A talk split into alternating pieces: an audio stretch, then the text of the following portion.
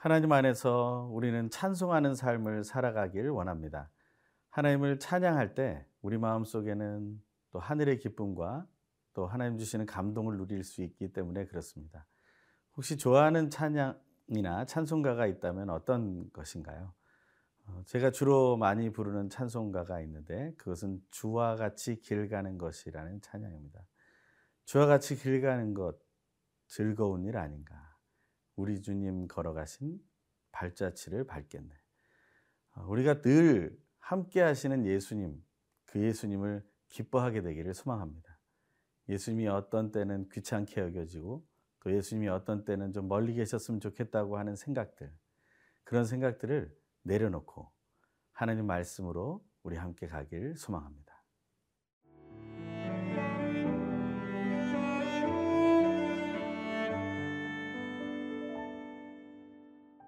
요한복음 14장 1절에서 14절 말씀입니다. 너희는 마음에 근심하지 말라. 하나님을 믿으니 또 나를 믿으라. 내 아버지 집에 거할 곳이 많도다. 그렇지 않으면 너희에게 일렀으리라.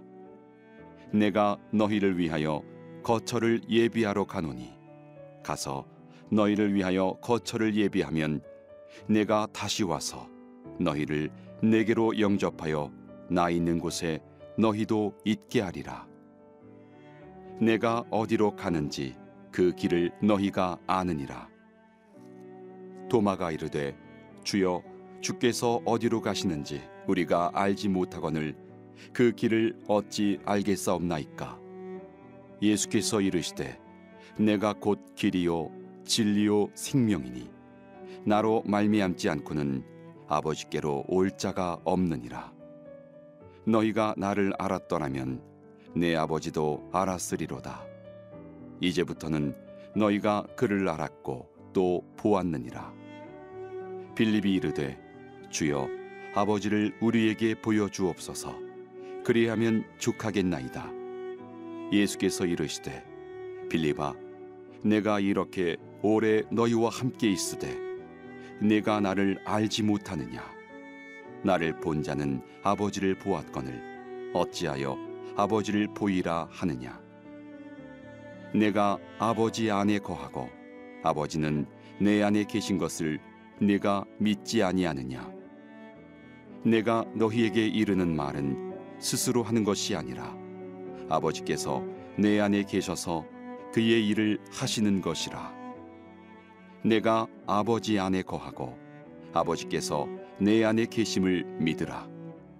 그렇지 못하겠거든 행하는 그 일로 말미암아 나를 믿으라. 내가 진실로 진실로 너희에게 이르노니 나를 믿는 자는 내가 하는 일을 그도 할 것이요 또한 그보다 큰 일도 하리니 이는 내가 아버지께로 감이라. 너희가 내 이름으로 무엇을 구하든지 내가 행하리니. 이는 아버지로 하여금 아들로 말미암아 영광을 받으시게 하려 함이라. 내 이름으로 무엇이든지 내게 구하면 내가 행하리라. 지금 제자들은 예수님과 함께 예수님이 돌아가시기 전 마지막 밤을 보내고 있습니다. 하지만 예수님은 그것이 마지막 밤이라는 것을 알고 계시지만 제자들은 그 사실을 알지 못합니다. 그런데 예수님께서는 계속해서 이상한 말씀을 하십니다. 내가 가는 곳에 너희가 올 수 없다. 지금은 올 수 없지만 후에는 올 수 있을 것이다. 그런 예수님의 말씀에 제자들은 당혹하게 됩니다. 베드로가 내가 죽겠습니다라고 말하는데 아니다. 너는 나를 세 번 부인할 것이다. 하시는 그 말씀을 들으며 제자들의 마음은 특히 베드로의 마음은 어땠을까요? 그 마음 속에는 근심과 염려가 찾아왔을 것입니다. 그럴 때 예수님께서 자신이 가야 할 길에 대한 설명을 해주고 계십니다. 14장 1절과 2절의 말씀입니다. 너희는 마음에 근심하지 말라. 하나님을 믿으니 또 나를 믿으라. 내 아버지 집에 거할 곳이 많도다. 그렇지 않으면 너희에게 일렀으리라. 내가 너희를 위하여 거처를 예비하러 가노니 3절 가서 너희를 위하여 거처를 예비하면 내가 다시 와서 너희를 내게로 영접하여 나 있는 곳에 너희도 있게 하리라. 근심하고 있는 제자들의 마음을 예수님은 이미 아시고 근심하지 말라고 얘기하십니다. 근심이 사라질 수 있는 방법은 무엇일까요? 근심하지 말라고 한다고 근심이 없어지지는 않죠. 하지만 근심이 사라지는 그런 방법을 예수님은 알려주십니다. 그것은 바로 목적지를 알려주시는 것이죠. 우리 인생의 목적지가 어디입니까? 그것이 바로 예수님이 말씀하시는 내 아버지 집이라는 것입니다. 그것은 하나님의 나라이며 그것은 우리의 목적지가 됩니다. 그곳에 갈 수 있도록 우리가 근심을 이겨내고 달려갈 수 있는 방법은 바로 믿는 것입니다. 그래서 예수 그리스도는 하나님을 믿으니 또 나를 믿으라고 말씀하고 계시는 것입니다. 예수님은 왜 가십니까? 왜 제자들과 떨어져서 계시려고 합니까?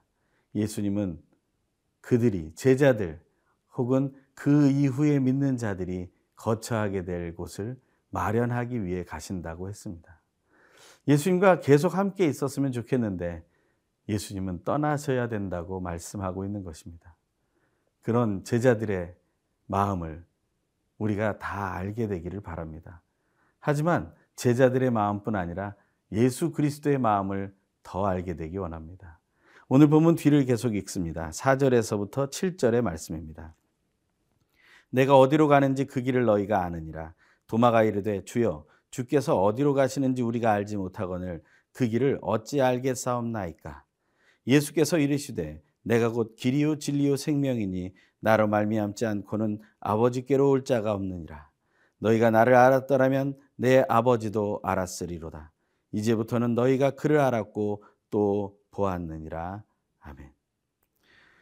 예수 그리스도께서 거처를 정해놓고 준비하신다는 장소는 그의 육신의 아버지가 살았던 나사렛이라는 곳도 아니고 그의 태생이었던 베들레헴도 아니었습니다.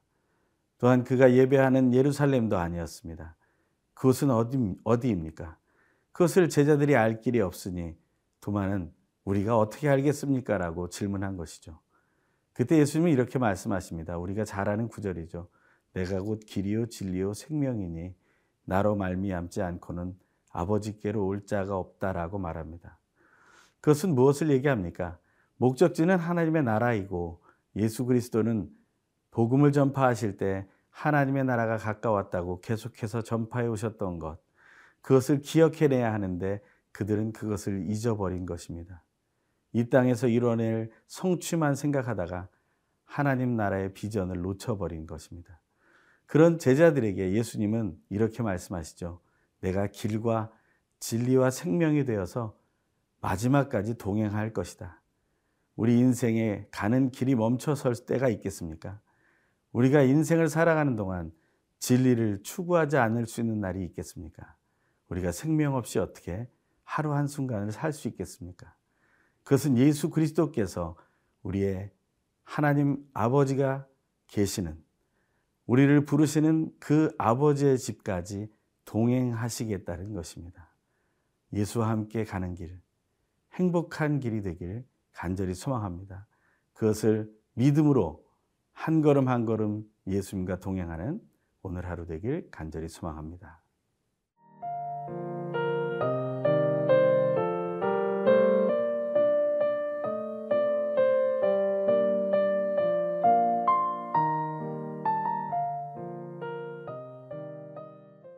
제자들에게 예수님은 계속해서 동행해 주실 것을 말씀하십니다. 예수님이 동행할 때 그들은 큰 능력을 보았습니다. 예수님은 요한복음을 통해 일곱 가지 표적을 보여주셨고 그것을 통해 제자들은 아주 크게 놀랐습니다. 그 능력의 예수를 닮아가고 싶었겠죠. 하지만 예수님께서는 자기가 함께 하는 것, 그것만이 가장 중요한 것이 아님을 말해주고 계십니다. 그때 빌립이 이런 질문을 합니다. 8절과 9절의 말씀입니다. 빌립이 이르되 주여 아버지를 우리에게 보여 주옵소서 그리하면 족하겠나이다. 예수께서 이르시되 빌립아 내가 이렇게 오래 너희와 함께 있으되 내가 나를 알지 못하느냐 나를 본 자는 아버지를 보았거늘 어찌하여 아버지를 보이라 하느냐 아버지 집에 대해서 얘기하니 빌립은 그 아버지도 보고 싶은 것입니다. 다시 말하면 그 아버지가 도대체 누구입니까? 라는 질문을 하게 된 것이죠. 하지만 예수 그리스도에게 아버지는 누구입니까? 예수 그리스도는 제자에게 그 아버지 요셉을 말하지 않았습니다. 그 하늘에 계신 하늘에 계신 우리 아버지를 말씀해 주셨습니다. 제자들은 그 이야기를 예수님과 공생의 3년 동안 함께 다니며 계속해서 들었을 것입니다. 그런데도 불구하고 빌립이 이런 질문을 하게 되는 것은 그들이 지금 마음이 다른 곳에 있다는 것입니다. 예수 그리스도는 십자가를 질 그래서 대신 죽임을 당할 생각을 하고 계시는데 제자들은 지금 영광을 얻을 때가 되었다는 말을 듣고 이제는 뭔가 이루어질 것이라는 어떤 야망에 휩싸이게 되었다는 것입니다.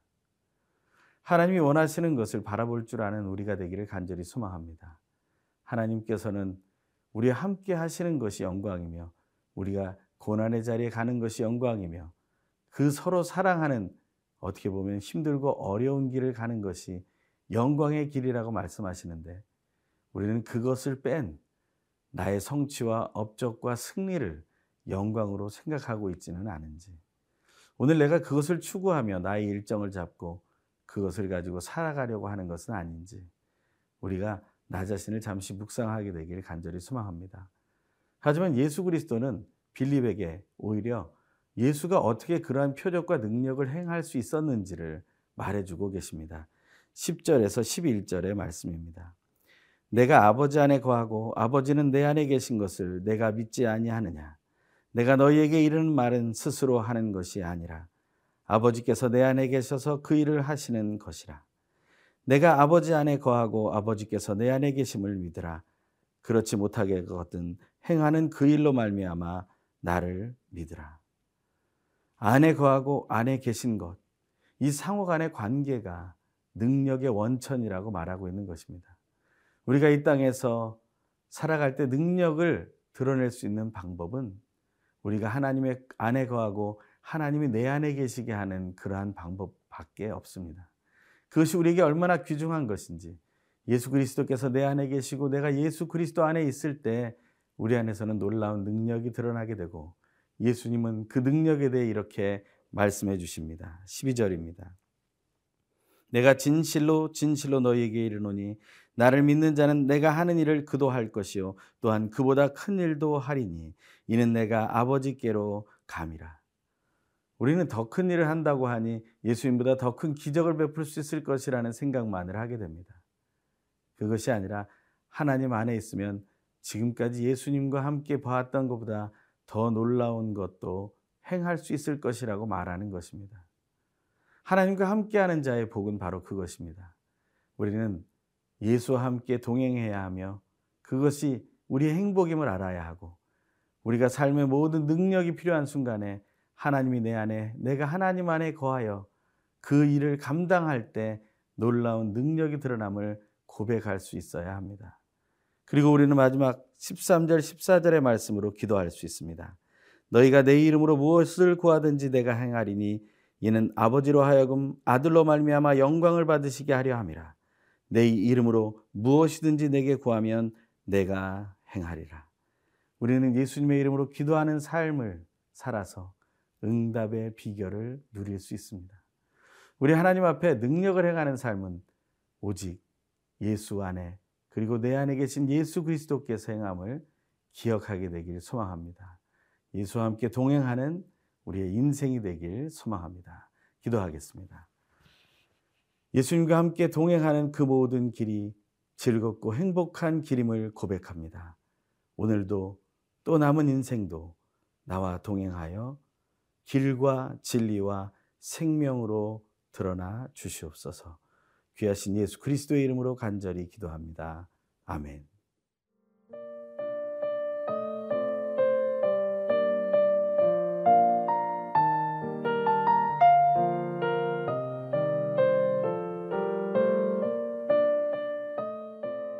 프로그램은 시청자 여러분의 소중한 후원으로 제작됩니다.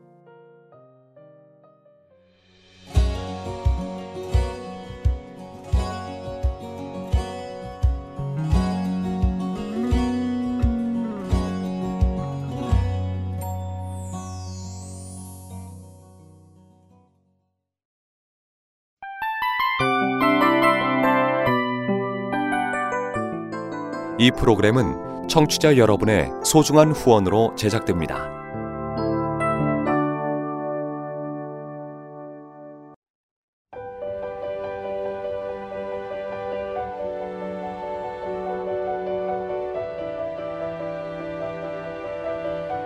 세상에는 수많은 교회들이 있지만 더 깊이 있는 말씀 강해를 찾기 위해 크기로만 교회를 선정하지 않습니다. 보다 좋은 영적 콘텐츠를 더 많이 나누기 위해 방송비를 받지 않습니다. 1년 365일 복음만 전하고 싶어서 우리는 광고를 하지 않습니다. 온누리의 복음을 땅끝까지 CGN TV와 함께 땅끝 선교사가 되주세요.